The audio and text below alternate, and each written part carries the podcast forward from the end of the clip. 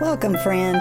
I'm Melinda Burnett, and this is How I Read It, where I take a scripture passage and make a few comments, draw a few conclusions, and cultivate my faith journey with some prayerful reflection and action. This is our series on Luke, and in this episode, we are reading Luke chapter 12, verses 1 through 12.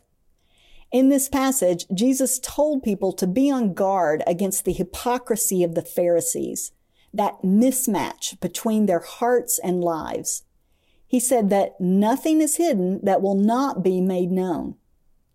He said, Do not fear people who can kill the body, but fear God who has the power to throw someone in hell. God does not forget the sparrows, and you are worth more than they are. Whoever acknowledges Jesus before people, the Son of Man will acknowledge them before God. He said blasphemy against the Holy Spirit would not be forgiven. And then he said, don't worry about what to say before the authorities because the Holy Spirit will teach you. Fear God, but don't be afraid. Jesus clarified what we are not to fear. We are not to fear hypocritical leaders. We are not to fear what people think of us. We are not to fear what people might do to us.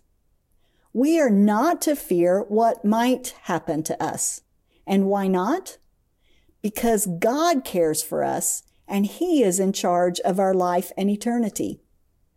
Eventually, it is clear why there's no reason to fear a person or an event. It's interesting to me that all the fears Jesus mentions are really about the hypothetical and not the reality. Which is not to say that bad things can't happen to, happen to us from hypocritical leaders or what others with power might do to us. However, fearing those things simply does not prevent them. And when and if they do happen, we can survive. Jesus encourages us to order our fears and live fearlessly.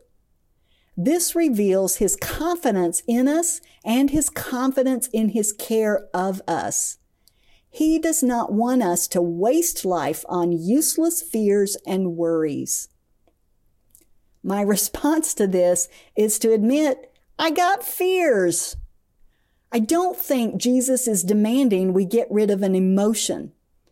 He, have, he created us with emotions. And the emotion of fear actually serves to help us in some cases.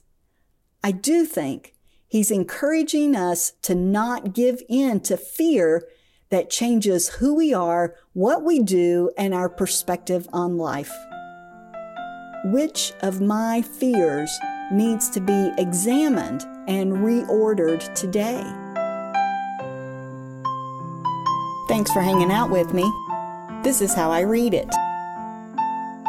Music composed and performed by Janet Burleson Wiseman.